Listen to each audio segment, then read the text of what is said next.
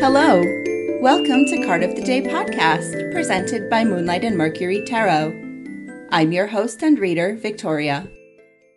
Today is Thursday, September 14th, 2023.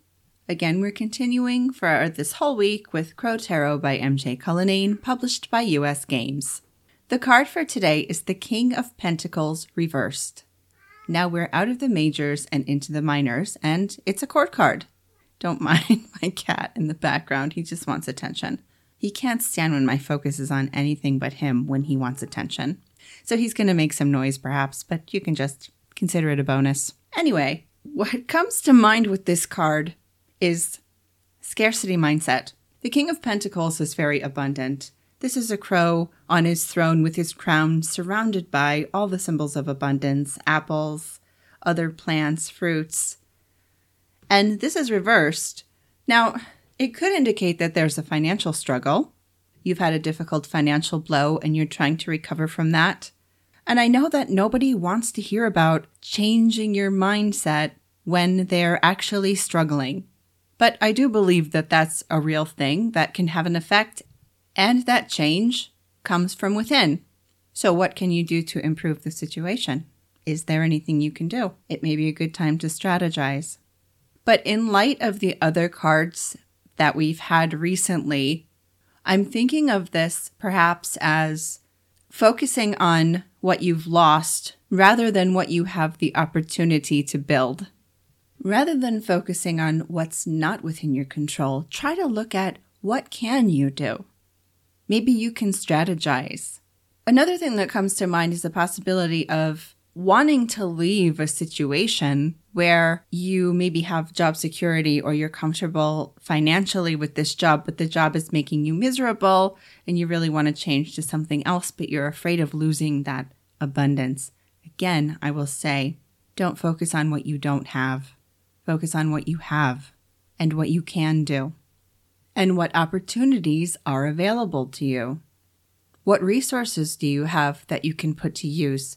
What skills do you have that you might use to earn some extra money on the side if that's what you need? What skills do you have that are transferable into other areas than the one you're currently working in now? The kings in the court of tarot are at the highest level of mastery, and this king is master in the earth realm, the material physical realm. So if something has knocked you off your power recently or knocked you off center or off balance, what can you do to get yourself upright again?